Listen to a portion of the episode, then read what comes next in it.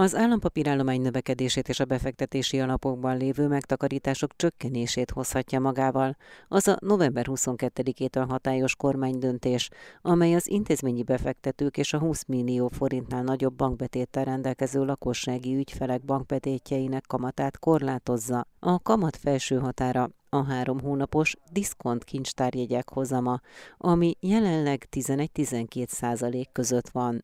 A döntés hatásairól Palkó Istvánnal, a portfólió elemzőjével beszélgettem. Ha a lényeget akarjuk megfogni, akkor szerintem arról van szó, hogy a kormány kicsit vissza akar venni a monetáris transmisszióból, tehát nem akarja bizonyos területeken, hogy érvényesüljön a Magyar Nemzeti Bank szigorító politikája, például azért, mert ez negatív hatással van az állampapírpiacra. Itt kifejezetten az állampapírpiacot erősítő, vagy erősíteni szándékozó lépésről van szó. Ez már látszódott egyébként a piaci reakciókban is, csökkent a diszkontkincstárjegyeknek a rövid lejáratú állampapíroknak a, a hozama a döntés következtében, hiszen igazából versenyző instrumentumokról van szó. A bankok, illetve rajtuk keresztül egyéb pénzügyi intézmények dönthetnek úgy, hogy a likvid eszközeiket jegybanki eszközökben, jegybanki betétekben, overnight betétben például tartják, és dönthetnek úgy is, hogy rövid lejáratú állampapírokban, és a kormány szeretné, hogyha a jegybank felül az állampapírpiacra terelődne át a pénzügyi szereplők likvid állománya. Kik azok, akiknek ez kedvezőtlen lehet? Elsősorban a, a befektetési alapokat érinthetik kellemetlenül, hiszen az ő mögöttes befektetéseiken, portfóliójukon elérhető bevételt csökkenti,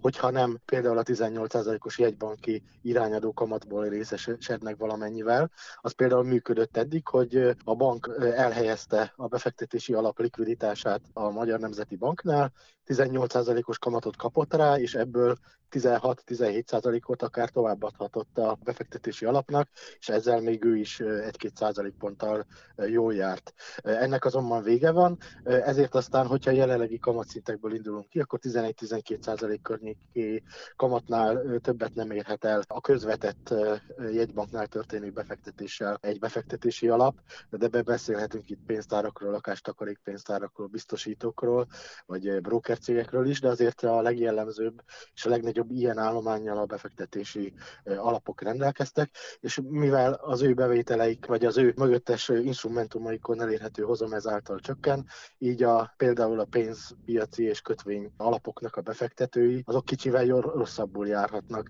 egy ilyen korlátozás miatt. Részben már érintettük azt, hogy ez egy újabb beavatkozás a piaci folyamatokba. Hogyan értékelhetik ezt külföldön, tehát hogy volt moratórium, illetve ugye az még elérhető bizonyos ügyfelek számára van kamatstop, a kamatstoppot meghosszabbították, most pedig megtörtént ez a bejelentés. Általában nem nézik jó szemmel külföldi szereplők, befektetők, piaci aktorok azt, hogy a kormány különböző területeken beavatkozik a piaci mechanizmusba, és eltéríti az autonóm működésétől a piac működését. A kamatstop a hitelpiacon egyértelműen ilyen volt, ez ráadásul sérti a monetáris transmissziót is, tehát a Magyar Nemzeti Bank politikájának a hatékonyságát az, az rontja, hogyha a kormány éppen ellen, ezzel ellentétes intézkedést vezet be, ha csak kis szegmense vonatkozik ez. És különösen furcsa egyébként egy ilyen kormányzati beavatkozás akkor, amikor a helyzet, igazából a piaci anomália kamat emelő intézkedéssel is kezelhető lenne. Tehát ugye itt a kormány dönthetne úgy is, hogy inkább támogatja a Magyar Nemzeti Banknak a politikáját. Itt például felvethető az, hogy a tömegeknek a, a betéti kamata az nagyon alacsony. Tehát a bankok nagyon alacsony kamatot fizetnek az átlagos ügyfelek számára, nagy bankoknál általában 1% alatti, vagy, vagy csak 1-2 százalékos lekötött betéti kamat jellemző továbbra is. Hogyha a kormány a bankoknak ezt a magatartását idézőjelben nem az extra profit adóval büntette volna, hanem hozzájárult volna betéti árazás hatékonyságának a javításához, az például a piaci szereplők által valószínűleg egy kedvezőbb fogadtatásra talált volna. Úgyhogy igazából szektorok közötti transfereket hajt végre a kormány az ilyen piaci mechanizmusokba való beavatkozással, ahelyett, hogy a piac hatékonyságát, a piaci kudarcoknak a kiküszöbölését segíteni.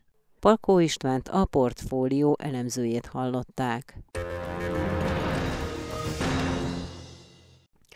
A feldolgozóipari vállalkozások mellett a szolgáltató szektorban tevékenykedő cégekre is kiterjeszteni a Vállalkozók és Munkáltatók Országos Szövetsége azt a támogatási formát, amely segíti a cégeket a megnövekedett rezsiköltségek kifizetésében. A kormány nemrég módosította azt a kategóriát, hogy melyik vállalkozás minősül energiaintenzívnek, és a 3%-os árbevételi korlátot lecsökkentette 2%-ra. A VOSZ üdvözli a döntést, de kiterjeszteni a támogatott cégek körét, mondta az Inforádiónak a szervezet főtitkára. Perlusz Lászlóval beszélgettem. A Gazdaságfejlesztési Minisztérium dolgozta ki ezt a támogatást, hogy a feldolgozó iparban jelentkezett először vagy legerősebben az energia sok hatás a vállalkozásoknál, tehát hogy az energiaköltségek 10-15-szörösükre nőttek 2022-ben 2021-hez képest, és ezért kereste a kormányzat azt a lehetőséget, hogy hogyan lehetne segíteni ezeket az energiaintenzív cégeket. Az Európai Unióban volt arra példa, hogy az energiaintenzívnek tekintett vállalkozások kapjanak segítséget, ehhez folyamodott a magyar kormányzat is, és ezt nagyon jónak tartottuk. Ugye azt jelenti ez egészen pontosan ez az energiaintenzív termelés, vagy energiaintenzív vállalkozás, hogy a vállalkozás árbevételében 2021-es évben az energiaköltség az elérte az árbevétel 3%-át. Most már nem 3%-ot érnek el, hanem akár 20-25%-ot is elérhetnek ezekben az energiaintenzív cégeknél. Az energiaköltség mégis ez volt az a mérőszám, ami alapján el lehetett indulni. Ez a 3% tehát ez az árbevétel arányos energiaköltség 3% került most csökkentésre 2% kal Ez nagyon jelentősnek tartom. Több ezer vállalkozás fér hozzá ahhoz a lehetőséghez, hogy a feldolgozó ipari cégek közül igénybe vegye ezeket a támogatásokat, illetve ezeket a kedvezményes hitel lehetőségeket. Konkrétan milyen pályázatokon, milyen programokban tudnak részt venni ezek a KKV-k? Ebben az évben az október, november, decemberi hónapokra, vagy úgy is lehet fogalmazni, hogy 2022 negyedik negyedévére, a 2021 negyedik negyedévéhez képest amennyivel növekedett az energiaköltségük, annak a felét támogatja a kormány, tehát ezt visszaigényelhetik. Emellett energiaintenzív beruházásokat kell végrehajtsanak 2024 végéig. Tehát magyarul a kormányzat arra is gondolt, hogy azoknak adja ezeket a támogatásokat, amelyek valóban egy zöld jövőképpel rendelkeznek. Ezekhez a beruházásokhoz kedvezményes hitelt biztosítanak. A Széchenyi Kártya programban például fél százalékos kamatlábbal, tíz évre fix kamatlábat jelent, és az előírt 30%-os önerőnek a felét is támogatásban megkaphatják ezek a vállalkozások, a másik felére pedig egy 0%-os kamatozású önerő kiegészítő hitelt is fölvehetnek a Széchenyi Kártya programban. Tehát ez egy nagyon komplex és nagyon jól átgondolt csomag, amit kérünk a kormányzattól, hogy ezt a támogatási rendszert, ezt ne korlátozza csak a feldolgozóiparra. Hiszen az egyéb ágazatokban, nemzetgazdasági ágazatokban és alágakban is nagyon sok olyan vállalkozás van, amelyek energiaintenzívek, akár a 3%-os, akár a 2%-os korláttal, amelyek szintén beleütköznek ebbe az energia árrobbanásba, és nagyon nagy össztársadalmi érdek van, hogy ezeket a vállalkozásokat megtartsuk és fenntartsuk, és ne engedjük el a kezüket, ne hagyjuk, hogy beszüntessék a működésüket. Megmondom miért. A működő cégekből körülbelül 50-55 ezer működik a feldolgozóiparban, ugye akiket elér ez a támogatás, de több mint 600 ezer működő cég van a szolgáltatási szektorokban, akár a kereskedelemben, vagy bármi más szolgáltatási szektorokban. Ezek is energiaintenzívek, a foglalkoztatottakból két és fél három millió embert foglalkoztatnak ezek a szolgáltatói szektorok, nekik is hozzá kell férni mindenképpen ehhez a támogatási rendszerhez. Perlusz Lászlót, a VOSZ főtitkárát hallották. Csak nem 20 különbség volt 2021-ben a legjobb és a legrosszabb kereseti szinten rendelkező két település között Magyarországon. Ez derült ki a Nemzeti Adó és Vámhivatal adataiból, amelyet a GKI dolgozott fel, míg a főváros második kerületében a havi nettó kereset megközelítette az 500 ezer forintot, addig a Borsod megyei csenyétén ez az összeg mindössze havi 37 ezer forint volt, mondta az Inforádiónak a GKI vezérigazgatója. Molnár Lászlót kérdeztem. Ha az ország összességét nézzük, amiben benne vannak a diák munkaerőktől a nyugdíjas munkavállalókig bezárólag mindenki, akkor azt mondhatjuk, hogy a bruttó kereset 354 ezer forint volt havonta, aminek a nettó értéke 235 ezer forint lett, ebbe már családi adókedvezmény hatása is benne vannak. Az egyes település típusok között milyen különbségek figyelhetőek meg? Ahogy az várható, a fővárosban a legmagasabbak a keresetek. Ugye ennek több oka van. Az egyik az, hogy itt összpontosul az adminisztratív központ, tehát például a minisztériumok, ahol a fizetések átlag fölött vannak jellemzően. Itt van egy csomó nagyvállalatnak a központja, ahol szintén a menedzseri fizetések kimagaslók. Ez jelentősen húzza föl a fővárosban levőknek a fizetését. Így az átlagos havi nettó kereset 313 ezer forint. A megyei jogú városokban már 60 ezer forinttal kevesebb, csak 253 ezer, míg a városokban még ennél is kevesebb, 225 ezer forint az átlagos kereset, a községekben pedig a legalacsonyabb 197 ezer forint. Hogyha a különböző szélső értékeket nézzük az egyes települések között arra vonatkozóan, hogy mekkora volt átlagosan a havi nettó jövedelem, akkor milyen szélsőségeket lehet mondani? Tudni kell, hogy itt mindig rendkívüli szélsőségekről van szó, abban az értelemben is, hogy adott esetben egy kis településen kevés számú foglalkoztatott van, mondjuk például jellemzően közmunkás, míg egy másik településen meg adott esetben ott lakik egy mondjuk egy nagyvállalati vezér, egy, ami szintén egy kis település, de a magas jövedelme az egészet elhúzza. Tehát ezt figyelembe véve azt lehet állítani, hogy a legmagasabb jövedelem Tornakápolnán volt, ahol 535 ezer forint volt a havi átlagos nettó, míg a legkevésbé Csenyétén kerestek az emberek, ott 37 ezer forint volt, tehát nagyságrendileg egy 18-20 szoros különbség van a legalacsonyabban kereső település és a legmagasabban kereső település között között. Csenyéte ez hol található? Csenyéte Miskolc fölött, Borsod-Dabolcs Zemplén megyében található, és jellemzően roma többségű település. A megyék tekintetében milyen különbségek voltak? A legmagasabb nyilvánvalóan ugye Budapest, ez továbbra is fönnáll, ugye a 313 ezer forintos nettó havi átlaggal. Budapesthez hasonló átlag fölötti Fejér, Györmoson, Sopron, Pest, Vas, Komárom-Esztergom megye, az többi megye átlag alatti, csak úgy példaként Békés megyében 191 ezer forint a legalacsonyabb az átlagkereset, Nógrád megyében 194 ezer, Borsod megyében 196 ezer, tehát magyarul ezek a megyékben jellemzően inkább 200 ezer forint havi nettó alatt keresnek az emberek. A fővárosban Buda és Pest között van különbség? Buda és Pest között 77 ezer forint különbség van a keresetekben. Ennek részben nyilván az is az oka, hogy a viszonylag jobban keresők nagyon sokáig Budán az öldövezeti lakásokat keresték, tehát magyarul átköltöztek, amikor elértek egy bizonyos jövedelmi sávot.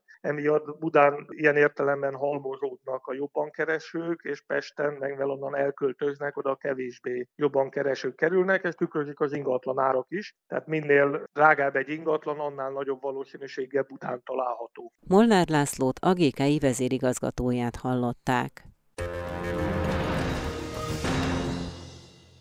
Nyáróta markánsabb visszaesés van itthon az élelmiszer kiskereskedelemben, az élelmiszerárak jelentős emelkedése miatt. A szupermarketek emellett a megváltozott fogyasztói szokásokat is érzékelik, mondta az Inforádiónak a Magyar Nemzeti Kereskedelmi Szövetség főtitkára. A karácsonyi várakozásokról is kérdeztem Najbajer Katalint. Megfigyelhető most már az elmúlt hónapokban, hogy csökken az értékesítés volumene az élelmiszer termékek körében. Ez már a nyári hónapokban is jellemző volt. Ugye nagyon fontos hozzátenni, hogy február vége óta, amióta kitört a háború, azóta jelentősen átrendeződött a piac. Tehát az emberek nagyon gyorsan reagáltak erre a nagyon rossz hírre, elkezdték keresni az olcsóbb termékeket, és nagyon gyorsan kialakult egy fogyasztói árnövekedés. Ugye ekkor már voltak ársapkák is az életünkben a februári hónapban hónaptól indítva, és ez az ásapkás intézkedés is nagyban befolyásolta a vásárlói szokásokat. Tehát annyi minden történt az elmúlt több mint fél év alatt, aminek a hatásait most már nagyon konkrétan érezzük, csökkennek a mennyiségi forgalmak. Értékbeni növekedés természetesen mindenhol van még, de van, ahol ez már csak egy számjegyű. És hogyha azt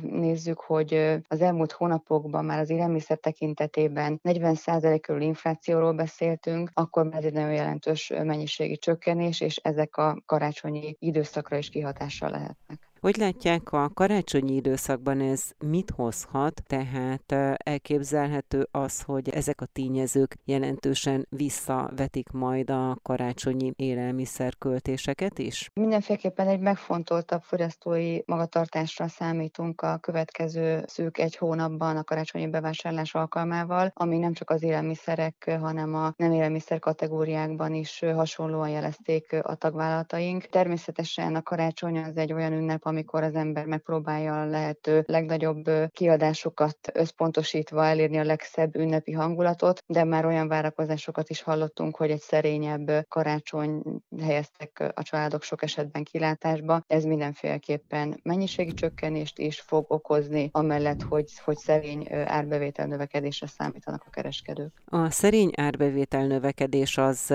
alapvetően abból adódhat, hogy megdrágultak az élelmiszerek, és mondjuk, hogyha az emberek kevesebbet is vesznek, akkor is az ár több lesz, mint egy évvel ezelőtt volt? Igen, természetesen ez húzódik meg a háttérben, hogy egy magasabb fogyasztói árral szembesülnek a vásárlók az elmúlt hónapok óta folyamatosan emelkednek az árak. Az ársapkák próbálják ezeket valamelyest visszaszorítani, de az a tapasztalatunk, hogy összességében nem sikerült az ársapka élelmiszer kategóriában olyan eredményeket elérni, amelyek egy szándék húzódott meg mögötte, úgyhogy sajnos az ársapkák nem csökkentették az inflációt kellő mértékben. Nagy Bajer Katalint, a Magyar Nemzeti Kereskedelmi Szövetség főtitkárát hallották. Az idei év harmadik negyedévében csak nem 600 milliárd forintot tett ki az új finanszírozás a hazai leasingpiacon, ami 16 kal magasabb, mint egy évvel korábban.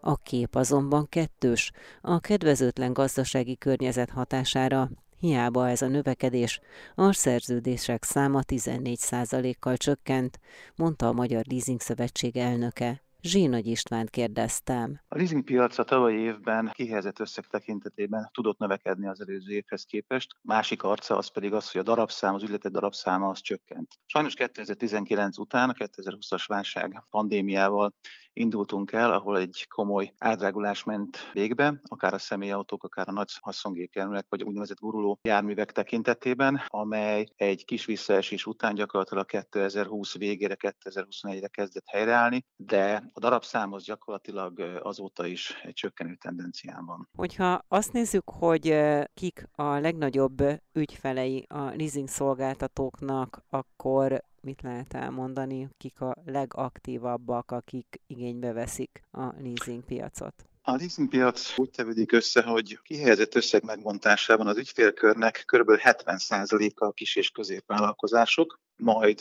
gyakorlatilag őket követik a, a lakossági ügyfelek, illetve van némi nagyvállalat és a magyar állam is olykor ügyfélként tud bejönni a leasingpiacra. Ez alatt értem a pénzügyi leasinget, illetve a flotta kezelést a gépjárművek esetén. Az ingatlan leasing, illetve a személygépkocsi kis haszonjármű leasing piac hogyan alakult a harmadik negyed évben? A személygépjármű és a kishaszon gépjármű, illetve ugye itt azért két részt tudunk megbontani, egyik a már említett lakosság és a kis és középvállalkozások, illetve a klasszikus flotta kezelést igénybe vevő ügyfelek. Ez klasszikusan a, az 50 a a leasing piacnak, nem volt ez másképp a harmadik negyed évben sem, ahol viszont sajnos ez a tendencia talán leg, leginkább a személy és kishaszon gépjárműveknél értékelhető, ahol is a gépjárművek drágulásából fakadanak kijelzett hitelösszegek vagy leasing összegek gyakorlatilag tovább nőttek, de a darabszám ott csökken a leginkább. Az ingatlan tekintetében volt egy kiemelkedő ügylet, ami igazából egy tranzakcióhoz kötődik, de jellemzően az ingatlan leasing az, az egy nagyon pici részét képviseli a leasing szektornak. Van-e olyan szegmens a leasing piacon belül, amelyik válságállónak tekinthető, Két alszektort is tudok említeni. Elsőként egyértelműen a mezőgazdaság. A mezőgazdasági kihelyezések, mezőgazdasági gépek esetén gyakorlatilag sem a pandémia, sem pedig az utána következő szállításláncok megszakadása, illetve az infláció nagyon komoly elszabadulása vagy egyéb külső körülmények igazából nem tudtak, nem tudtak gátat szabni a növekedésnek, folyamatos növekedésben van a mezőgazdaság. A másik úgynevezett kvázi győztese ennek a leasing szektornak a, a flotta piac, tehát a különböző flottakezési szolgáltatásokkal kiegészített gépjárműbérlés, ami klasszikusan egyébként válságálló szektor. Ez bebizonyosodott már a 2008-as válság esetén is, tehát ez a két szektor az, aki a győztese. Egyébként a nagyhaszongépjármű egy nagyon komoly visszapattanás mutatott, de ott már ugye 2019-ben láttuk azt, hogy van egy visszarendeződés, különböző európai törvények esetén már visszafogott igények voltak, de egyértelműen a a 2020-as évben egyébként jelentősen csökkent a nagy haszongépjármű. Tehát igazából akiket győztesként lehet megnevezni, az a mezőgazdasági gép, illetve a flotta kezelés gépjárművek esetén. Zsinagy Istvánt, a Magyar Leasing Szövetség elnökét hallották. A Magyar Bankholding is csatlakozik a Mastercard globális zöld koalíciójához, hogy az összefogás keretében felhívja a fiatalok figyelmét a fenntarthatóságra és a zöld pénzügyek fontosságára. Az együttműködés részleteiről Szege Györgyöt, a Magyar Bankholding fenntarthatósági területének vezetőjét kérdeztem. Alapvetően a csatlakozásnak a legfőbb célja, ugyebár azt lehet, hogy már sokan tudják, hogy a Mastercard célul tűzte ki, hogy 5 év alatt 100 millió fát ültessen el, és ezzel egy olyan kezdeményezést indítson el, amivel felhívja az emberek figyelmét a környezetváltozásra. És igazándiból ehhez csatlakoztunk mi, nekünk szemléletformálás, egyfajta edukáció miatt fontosak az ilyen programok, mert banki oldalról nagyon sok zöld terméket tudjuk felhívni az ügyfeleink figyelmét a környezetváltozásra, ebbe az irányba tudjuk őket terelni, de mindezt megelőzően nagyon fontos az, hogy az edukációt, a szemléletváltást elkezdjük. Lesznek konkrét programok is? Konkrét program a mi esetünkben elsősorban zöld termékek fejlesztésére fog irányulni, tehát zöld hitelekkel, illetve esetleg zöld számlaszolgáltatásokkal szeretnénk megjelenni, illetve olyan tartalmakat szeretnénk megjeleníteni a mi fenntarthatósági stratégiánkból, arról, hogy miként fogunk mi zöldülni a jövőben, mind mi magunk, és miként próbáljuk az ügyfeleinket is ebbe az irányba terelni. Ezeket szeretnénk, ezeket a tartalmakat, információkat a, az ügyfeleinkkel megosztani. Hogyha ilyen zöld termékekről van szó, akkor mire kell konkrétan gondolni? Tehát mondjuk egy ügyfél egy zöld terméken keresztül, egy zöld hitelen keresztül hogyan támogatja a fenntarthatóságot? Termékek tekintetében két irányba tudunk elindulni. Ebből az első irány a számlavezetés és az ahhoz kapcsolódó szolgáltatások. Ott elsősorban a bankkártyáknak a lecserélése, újrahasznosított anyagból való elkészítése és ezeknek a használata lehetne egy olyan termék és egy olyan termék, amivel rendelkezünk, és, és ezeket szeretnénk promótálni illetve az, hogy minél gyakrabban használják az érintésmentes vásárlást, mert ezzel is növeljük a digitalizációt és a, a digitális átállást, ami természetesen hozzá fog járulni mindenféle fenntartatósági törekvésünkhöz.